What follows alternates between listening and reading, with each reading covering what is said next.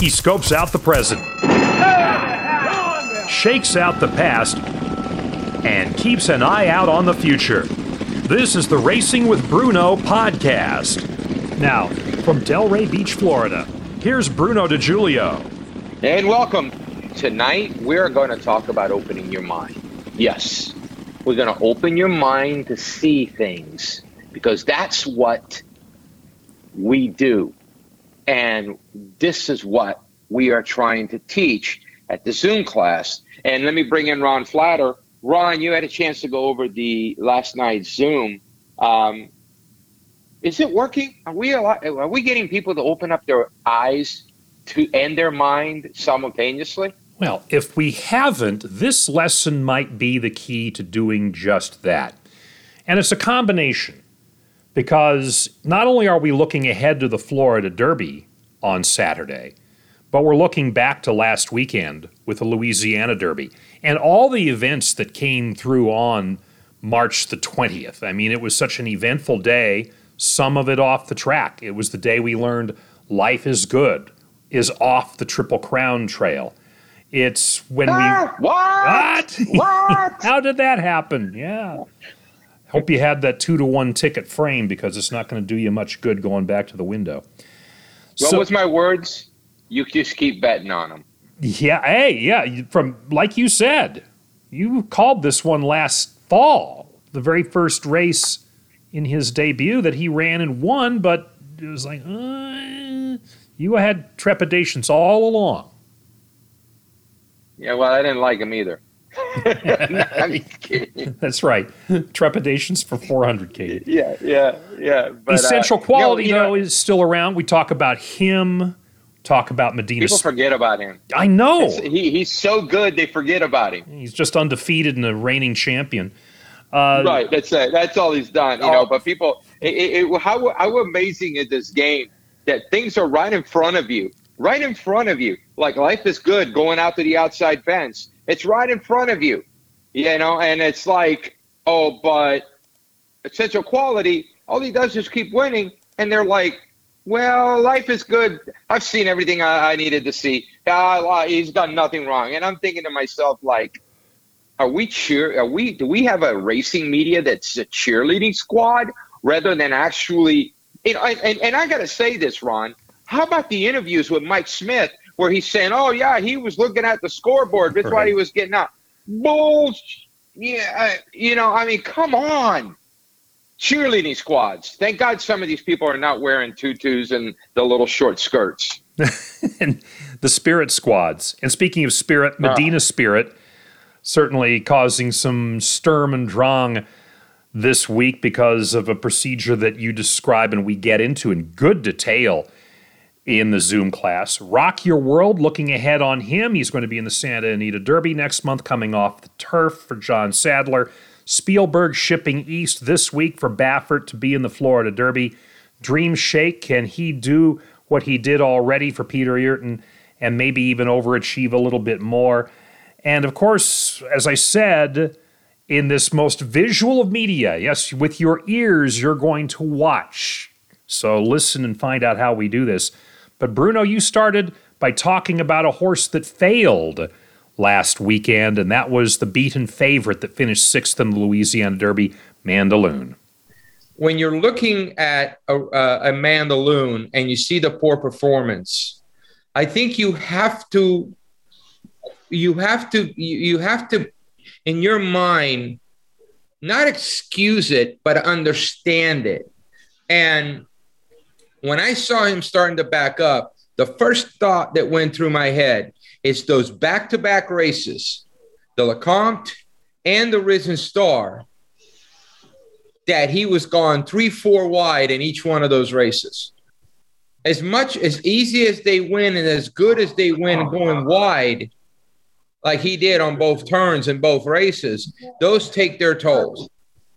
When it when it takes toll on them, that's what they end up doing. They end up running poorly, they end up bleeding, they end up stopping. To me, what I saw as he turned for home, he wouldn't switch leads. And that's usually a sign to me that possibly something later will pop up. When when I see a certain physical trait or a physical uh, manifestation of possibly a horse fatiguing. And when they fatigue, they don't switch leads. That's one of the things they do. They take forever on that one lead before they switch. A great example was Tax out of the Pegasus World Cup. We showcased it, but going in, out of the race, what that horse looked like in the last quarter of a mile. And he went from being third at the quarter pole to absolutely having nothing left in the lane on the wrong lead, backing up. That's something that stands out to you. And you don't have to be a trainer. You don't have to know what that horse felt like the next day or what it looked like the next day. You know something that horse will need time to bounce back. It's all about how they move and how they hit the ground. That tells you a lot. That's why trainers take their horses out in the morning and they jog them on the road because they want to see how they are the next morning and the way they hit the ground. That's very important. So when I looked at Mandaloun turning for home, I I felt something was there. One thing that popped out at me about Mandaloun, he's not really flipping his ears like he did before. He's doing a lot more. He's working harder at it than uh, we have seen. We've seen him before. Mandaloun switch leads fine. He's just going up and down, almost like he bled. I would really be interested if he bled in that race. The gallop out, Hot Rod Charlie galloped out very, very well so that O Besos. Let's pop back and we're going to watch it on the head on. First of all, how many times we've told you how Proxy gets out very badly, lugging out. The blinkers didn't do really that much for him, but he just doesn't seem to really want to. He, he, seems to really want to lug out, and he always does that. I'll tell you who I thought ran straighter than normal was Midnight Bourbon. I know he's under a lot of pressure right handed, but he did not go out as far as he has done in the past. None of them have a real defect in their stride. In fact, they're all pretty decent movers. But overall, I found the way they moved, I, I couldn't knock them at all. Uh, not as bad as we have seen in the past with Life is Good and a few other horses. Looking at the replay of that race, the way Mandaloun went just straight up and down down the lane, that tells me he could have possibly bled. Now, uh, correct me if I'm wrong. I'm pretty sure I'm right. No Lasix, correct? Right. So, having having no Lasix and having those two big efforts behind them, um, I, I think that's one of the main reason horses bleed is is is stress and pressure and they asked a lot about Mandaloun to make it three trips in a row to go three, four wide. He just was never comfortable. As far as Proxy is concerned, I don't think he's a legitimate Derby horse. The blinkers really didn't help him at all. Uh, he, he, ran the same kind of race. He's still under pressure, uh, moved out, you know, didn't run straight. Um, of all of them, the Midnight Midnight Bourbon, who's done this before, actually ran straight him of them all. He actually improved in that. Um, I like horses that run straight, guys. That's the bottom line. You have to run straight to win races.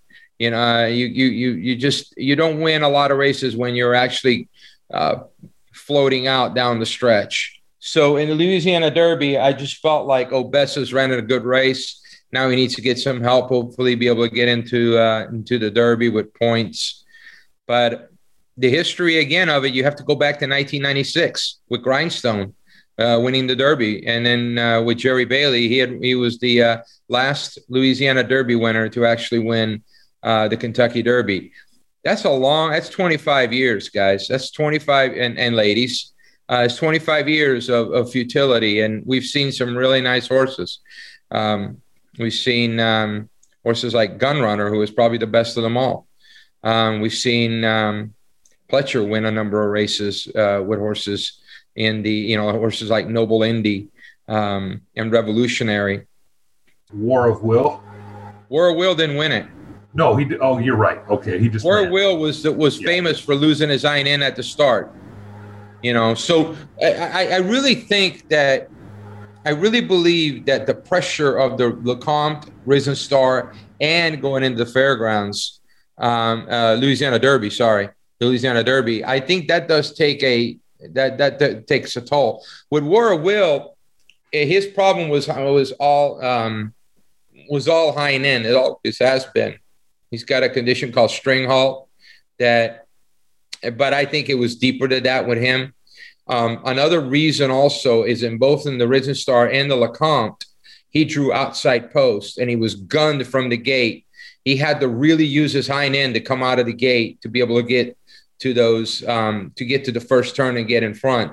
I also believe that that really, really gates are the worst on hind ends.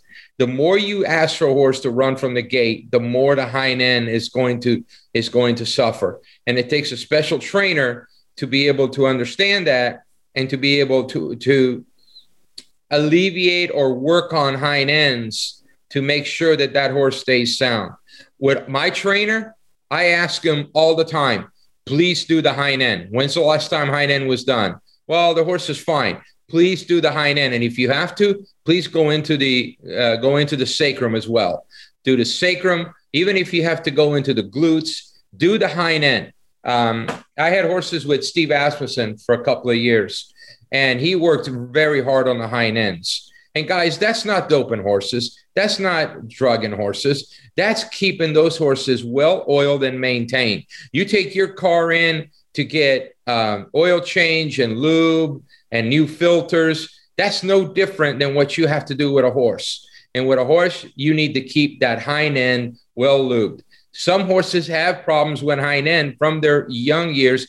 And um, a lot of the times you see horses that don't bring a ton of money uh, through the auction sales as yearlings or weanlings. And that's because they had issues on the hind end. They had to have some surgeries. So that means you've got to stay on top of them and maintain them.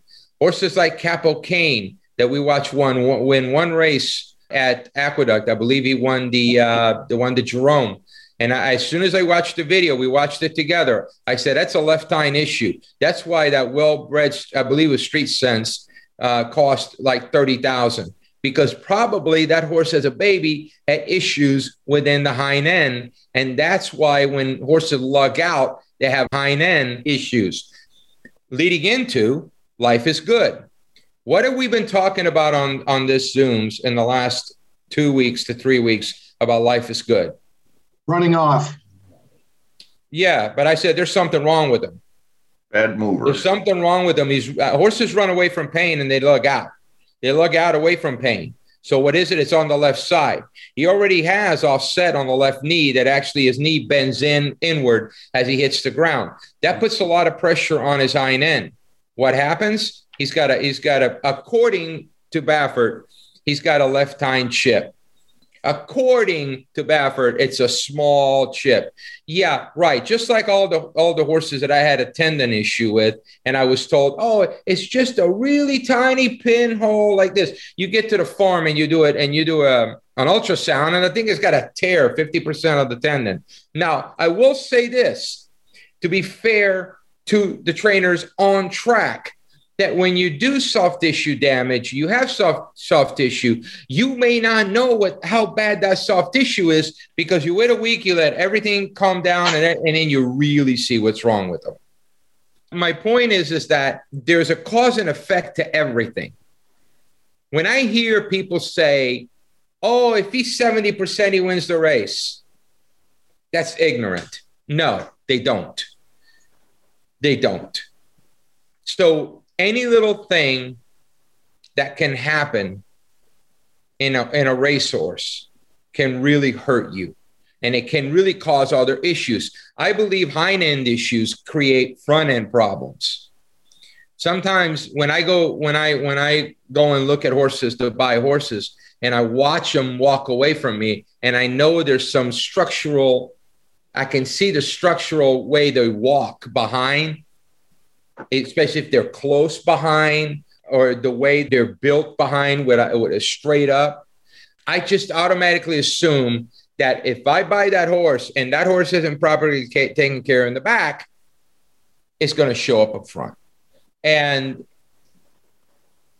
so a lot of problems emanate from the back. Speaking of War Well that we brought up, life is good is the same thing.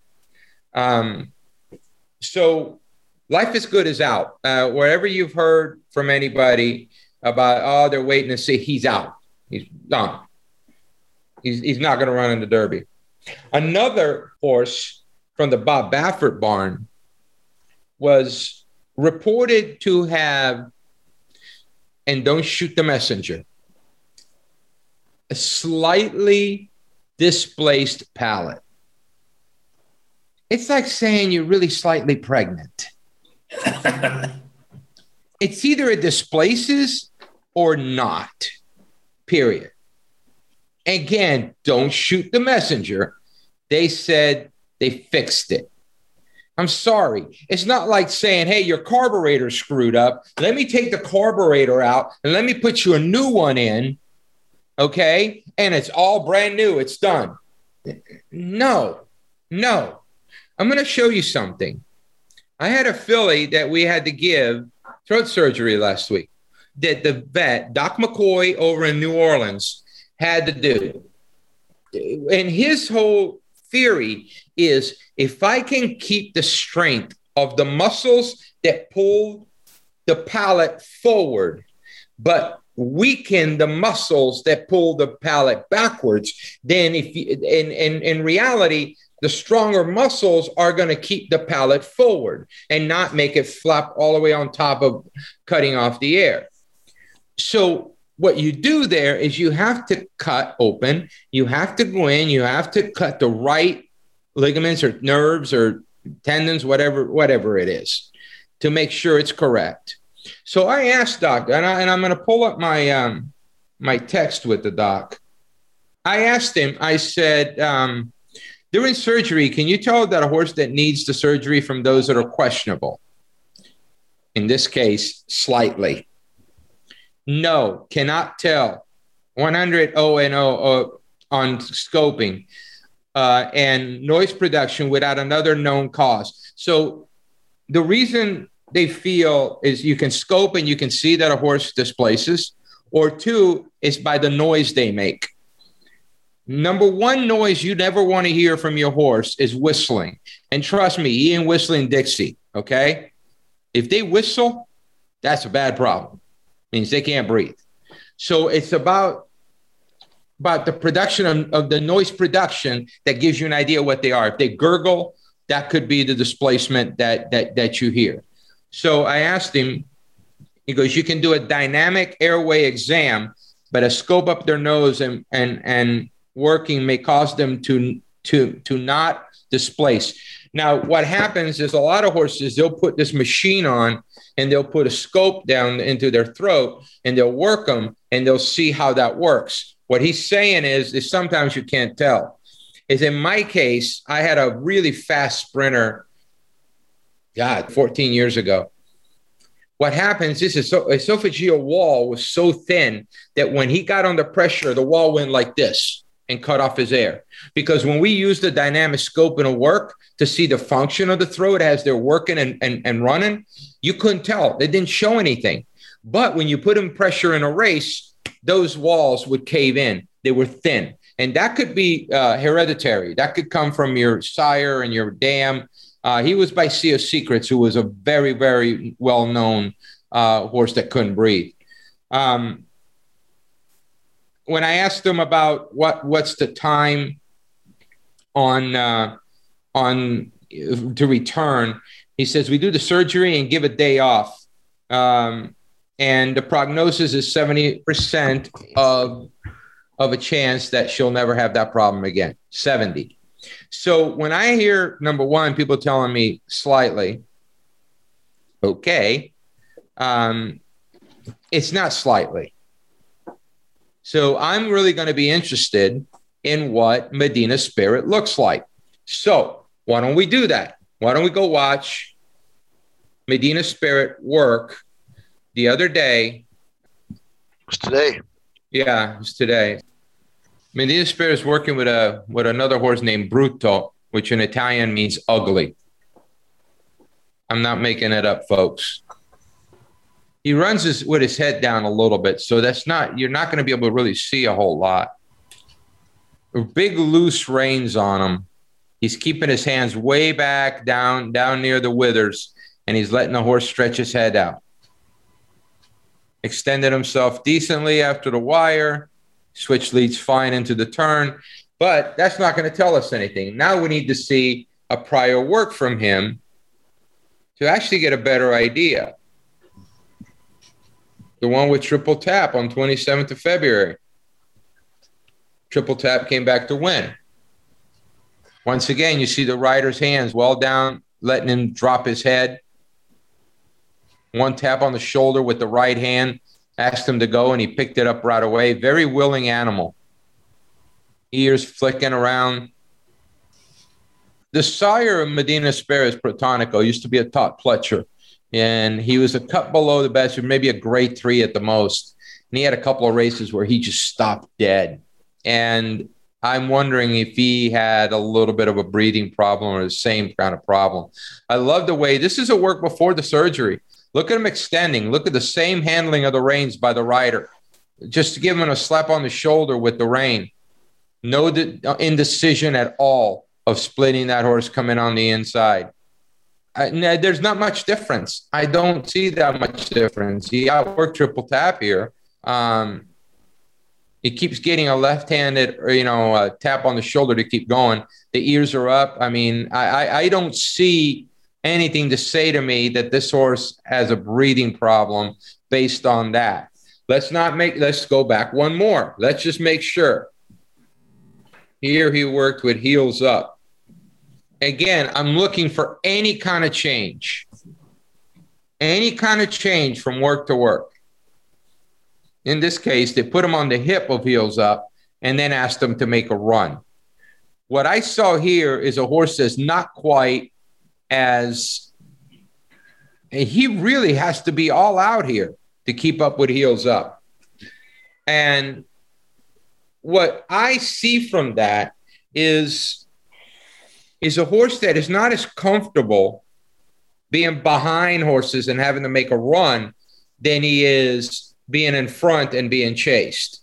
I think Protonico is the kind of, um, excuse me, um, Medina Spirit is the kind of horse that wants to look you in the eye and keep going, or he wants to be in front of you and be chased. Authentic was one of those horses. He wanted to be chased, and he was best chased. And how? Do, and and one thing I can tell you, I know about being chased. My dog Joe loves being chased. He doesn't want to be the one chasing me. I got to chase him, and he loves the game. And I think with a lot of horses, it's that game as well. That hey, come and get me, come and get me.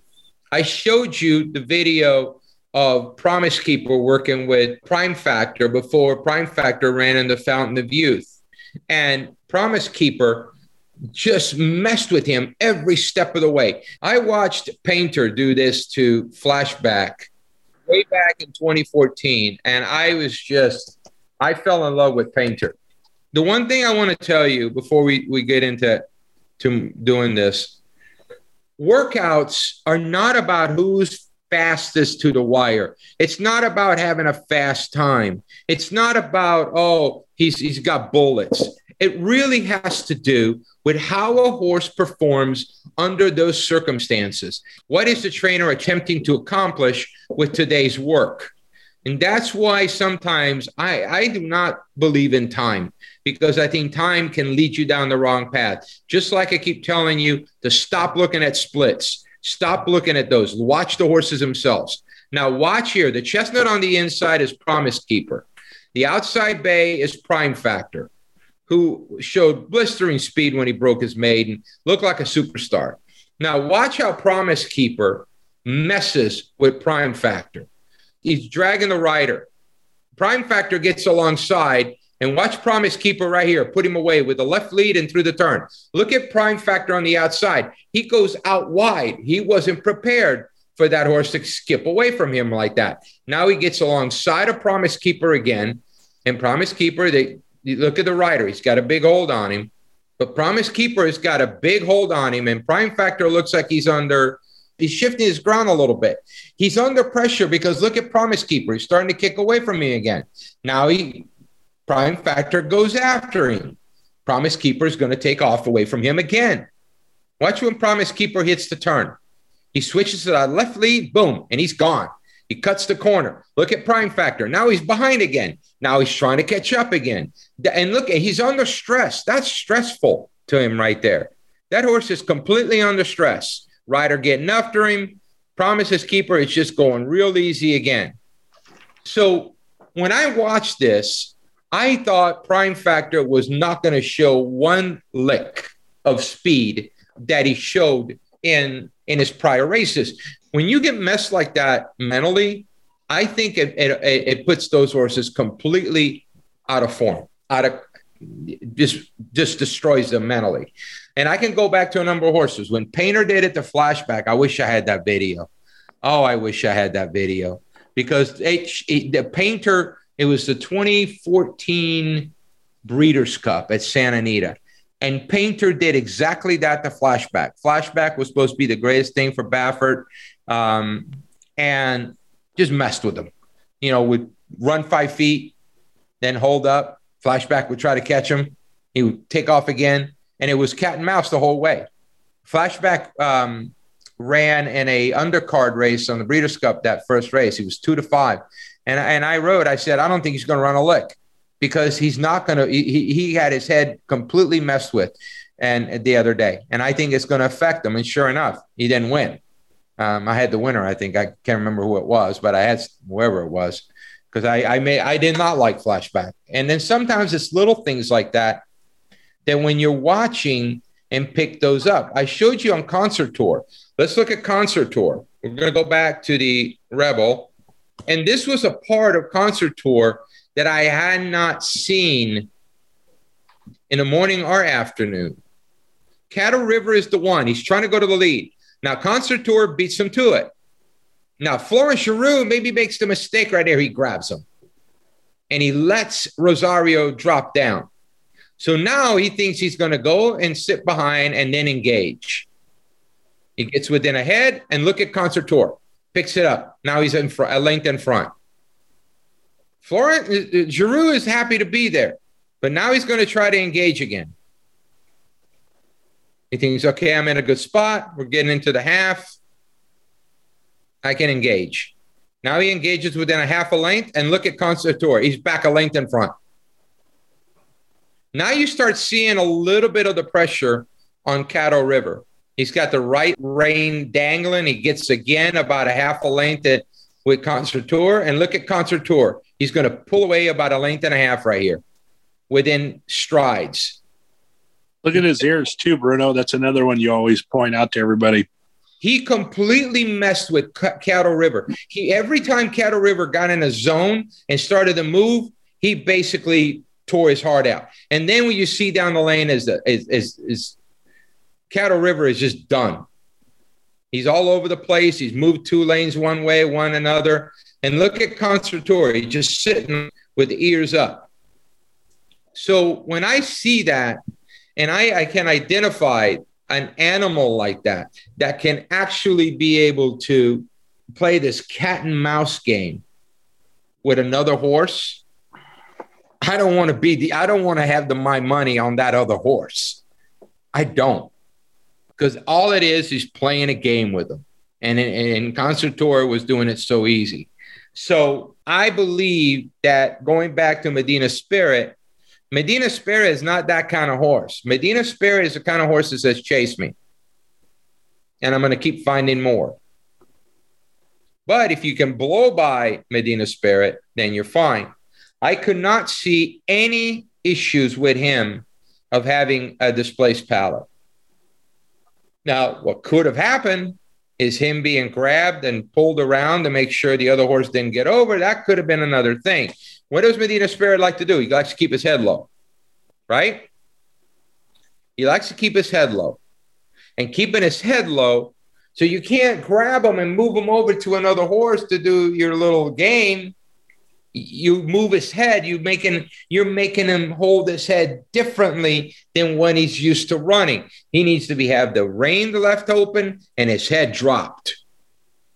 That's how he does his best.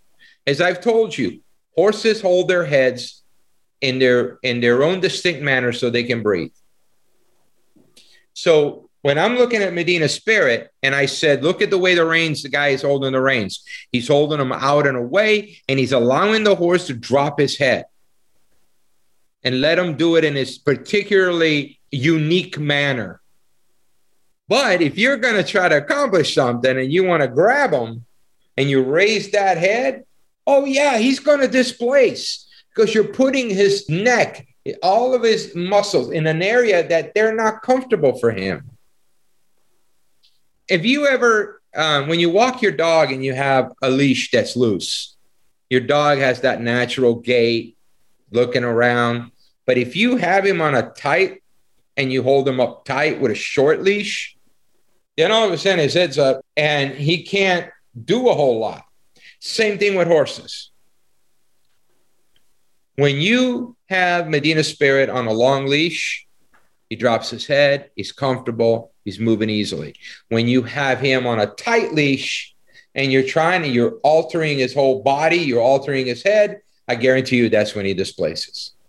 So, a very interesting point about Medina Spirits slightly displaced. There's a couple of other works today, and one of them was Dream Shake, who ran behind uh, Life is Good worked this morning as well. So here he is behind a horse named Royal Act. When I'm at the track, we don't just have, a, there's no list that has horses and says, oh, Dream Shake's going to work from the five furlongs to the, no, nobody does tells you anything. You have to know who's coming out from a point of who you expect to work that day, the big horses. And the rest of them, you're basically making up your own uh, you're making it up as you go along. So this is a great example. So let's say I'm watching this this live work, and I go, okay, I got Dream Shake breaking behind um, a workmate by about two lengths. Who's the Baffert behind him? who just went from the half, started about three lengths behind. So now here, Dream Shake's on the outside, Royal Act on the inside. You have a Rafael Becerra that's in front of them, that's going shorter my eyes kept going back to the Baffert, who took some dirt on the turn. Now these boys are going 58 and 1. So they must have come home and probably about 46 and 2, 46 and 3 because the Baffert I'm cheating went 47 and 1. Big Shake looked okay. But what caught your eye behind them was the Baffert. And the horse's name is Ginja, G I N J A. Ginja is a maiden, a three year old filly. They gave her 47 and one. But you never know what you catch when you're watching some of these other works, what you might see behind. And Ginja looked, uh, looked decent to me chasing those two boys down the lane. And she showed a good brain to not get in a position to where she wanted to go after them. Ryder did a really good job. It's not a race in the morning. It's just definitely not a race in the morning. And she did very well of keeping her mind about her. So, having said that, why don't we find out who she is? Okay, she's had one start was February 26th in a seven horse field. Blinkers on in her debut, blinkers off in the work, getting her to relax. Her stride completely changed She's not switching leads. She's tired. She needed this effort. She's still trying, though. She desperately needed that effort. So, as we do with everything, we're going to go to the head on. This is how you come up with horses out of the blue. Watching one thing and picking up something else. You do I do that in the morning all the time. I see certain horses I'm watching a horse, and all of a sudden I pick up another one out of the corner of my eye. And th- th- there's just something that your brain tells you, watch that horse. Couple of things. She's a big, heavy filly. You can tell by the size of her. She's got a lot of scope to her. She's got a lot of weight to her. Uh, she probably needed this effort. A little bit of a, a wing on the right, but she's just tired. She's tired. She's not firing right behind either. So now when I see this, I'm going to go right to my site and I want to see what her pattern was coming in. We had a, a string of uh, three star works on her. She had taken uh, probably about three to four weeks between the La Salle start and this, and worked with a horse named Defunded, who supposedly is uh, he's definitely a horse to follow for Bob. I heard uh, a couple people talking about it, but a lot of the times when you're doing your work as handicapping, like we've been just going through all this. So we're talking about Medina Spirit. We're talking about, you know, we were talking about life is good. And, and then you're watching something and you go, wait a minute, let me go back, back to truck up. What was that? And a lot of the times you discover horses by looking at at a replay on another horse. We did it when we watched. Uh, if you guys, those of you that were with us on those seminars, on those Zooms right before the Breeders' Cup, when we were going uh, about three weeks before, we did all the uh, Longchamp for the uh, Arc de Triomphe races, and we came across Tarnawa. That stood out. I kind of did it on purpose to go to Dream Shake because I wanted to show you that when you're watching something, keep your eyes open for other things. Also, another thing that I do is I go and I try to take a look at and what the pedigree is on a horse. I'm doing everything with you tonight that I usually do myself. So Ginja, Ginja is by Quality Road.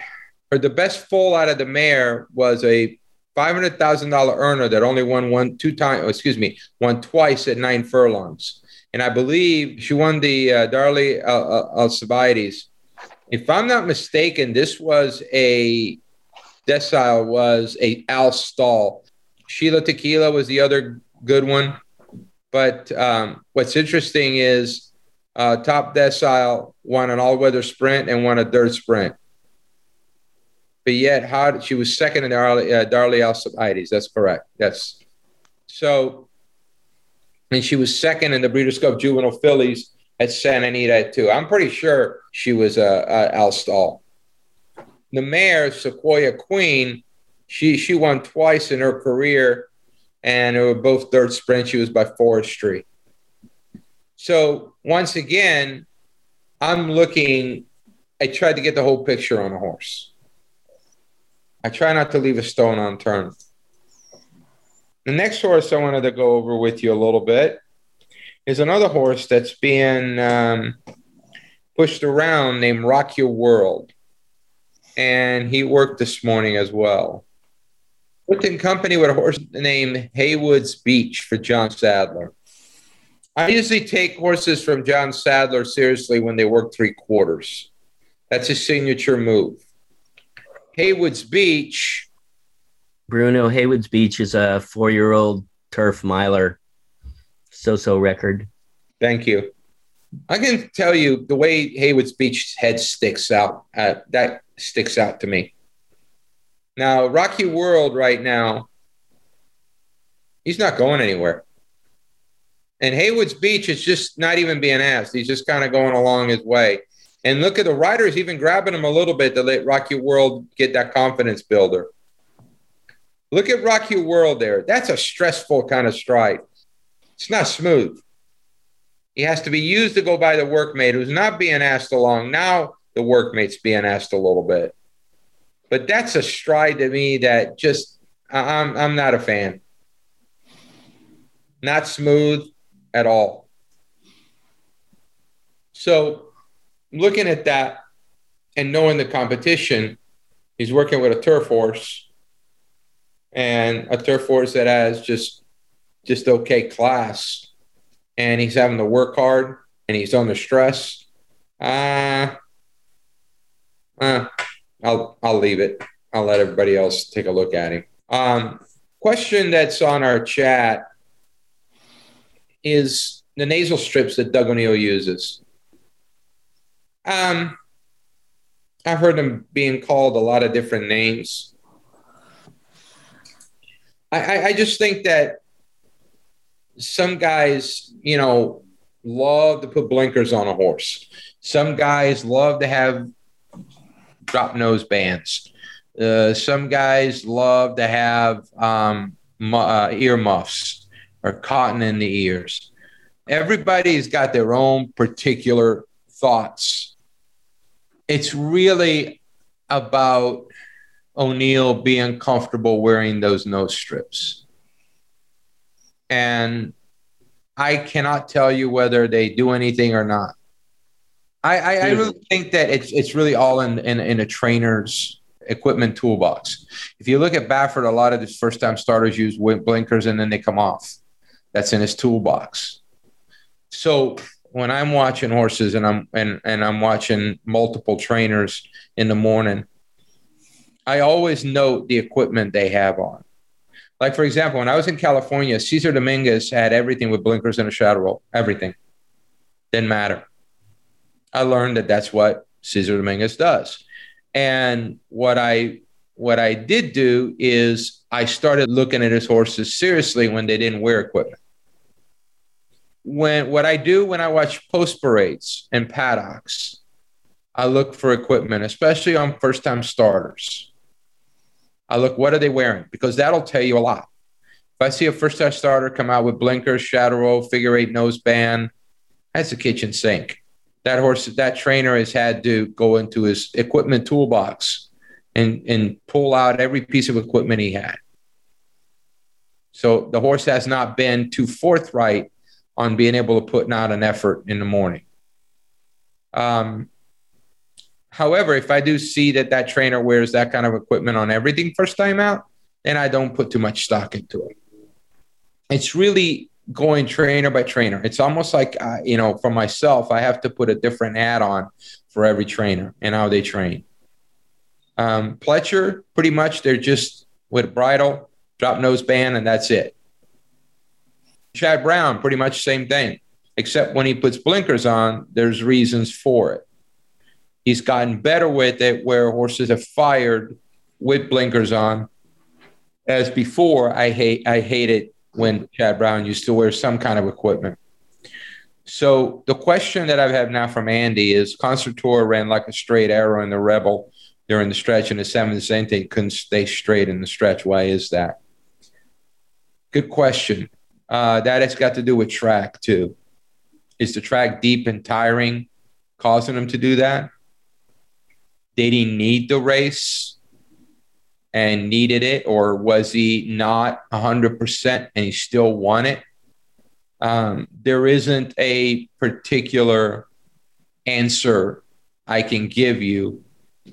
It wasn't bad, Andy, what he did in the San Vicente, but it could, in retrospect, told you that he had a bigger race coming. That wasn't his best. That wasn't his A game because I think we watched the replay of his maiden win, and it was pretty pretty much a real deal kind of race.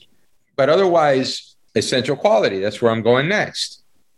He's running in the bluegrass, and according to my guy in New Orleans, he worked in company with. Of course, he worked last time with, which is now just escapes my mind who it is.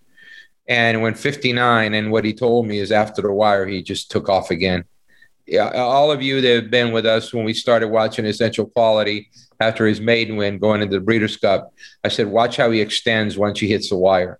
It's like he hits another gear. So that'll be uh, a very interesting in the bluegrass. Uh, we will have all the works from Fairgrounds coming up to Keeneland. We'll have all the Keeneland works. So we'll have New York works. Um, we're going to have pretty much, we're going to be the only coverage that has all those works. Nobody else will. Now, Spielberg, the horse, is going into the Florida Derby against Greatest Honor. So when we get the field uh, Wednesday night, we'll be able to talk a little bit about it. And definitely Friday night is our Friday Zoom where we go over all, all the races for the Gulfstream Park Florida Derby card. But otherwise, when you're looking at horses, as we done today, we went we've gone through a lot of stuff. One of the things that will make you a better handicapper if you keep your mind open and you and you see things that you would you wouldn't have picked up otherwise. Just like we picked up about Ginja and no blink, blinkers and working behind other horses and then pulling up her pedigree. That's how you uncover horses. When you're watching replays and you're watching a specific horse, don't watch that horse alone. Watch the field because you'll come up with a horse. You go, wait a minute, I never saw this trip. where did this come from? Oh, this winner ran huge. So it will help you open up your mind. Ron, you don't know how many times I've cashed huge tickets because I let my mind op- I left my mind open to see things that that sometimes I hadn't noticed before. Um, a great example was, as we mentioned, about the concert tour Rebel Stakes win. Now, going forward, I will tell you, I can't count how I can't count how many times I have heard handicappers mm, like a horse first and make a case for it later. So, in other words, I like this remote. So let me ask you, let me let me figure out how I can like this remote so I can like it. It doesn't make sense. you cannot handicap because you like a horse and then make a case for it. You make a case for the horse and that in, that means you like the horse and you think he has a chance. If you handicap that way, that you go, well, I like stylish rags. Well, why do you like stylish rags? And if you're flipping through the pages of your past performances to go look on why you like them, eh, you're wrong. Well, the perfect example you gave it in the Zoom class was Tarnawa. Here's a mare that we didn't even know really existed. We were going back through all the races on Arc Day at the Prix de l'Arc de Triomphe at Longchamp back in October. And on a Zoom class, we're just going through the races, not even knowing who won them necessarily. So up comes the Prix de l'Opera, and here's this mare that Dermot Weld trains, that the Aga Khan owns, and she goes ahead and wins this race. And we go, oh, okay, won that one on a heavy track. Let's go to the last one. Hey, won by three in the prep race on a good track. How is this going to translate to Keeneland? Hey, this might work out. Oh, it, it sure did work out. Hope you had Tarnawa in the Breeders' Cup turf because that was about the only ticket I was cashing that was winning that I had a win ticket on during the Breeders' Cup Bruno, and that one was very satisfying. And it was because we let the horse come to us. We weren't trying to take the horse and fit the race to that accordingly. I was, um, I remember that because I remember I, we stopped midway through the race and I said, whoa, whoa, whoa, whoa, whoa, go back, go back. Mm-hmm. And we went back and we do that a lot. You know, what we do a lot on the Zooms is that I, I, I make a, a, a conscious effort to not going through those races until the Zoom class so I can naturally react to those races. And I found that to be very uh, fulfilling for myself too, because not only are we teaching, not only are we are we explaining, not only are we working through something, but also we're reacting with it as we go along. And I think that's a great teaching tool. Uh, and I and then it's not all about teaching; it's about just showcasing what people can expect from watching races and being attentive. I've had a lot of people write me that, that attend our classes and say, you know, I just I want to get to the point one day that I can see races like you because you see things in a way that very few people do. And and we tr- and, and Ron, you're you, you're going to be the judge on this.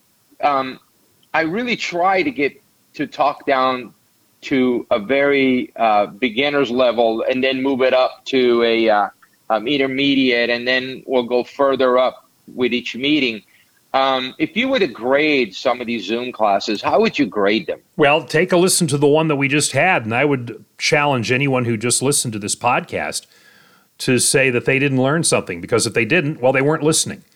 And so, in that respect, well, that's so, an A grade. That's an A grade because if you're able to teach that at all levels, especially what you were talking about in terms of the throat procedure, if you didn't learn from that, then you're not. Then you're just using this as a, a, babysitting tool just to have some noise in the background.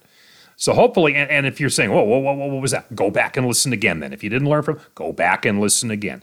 And in that respect, if you got your ears on, then it's an A grade. If you don't, you know, if you want to, if you're doing this for Bruno sex appeal, I'm giving you a D. Oh, thank you, thank you. I used to be good looking. Um, Didn't we all? But well, let's just say this: I'll just use my eyes and let my mind wander. Get more from Bruno by going to racingwithbruno.com. This has been the Racing with Bruno podcast.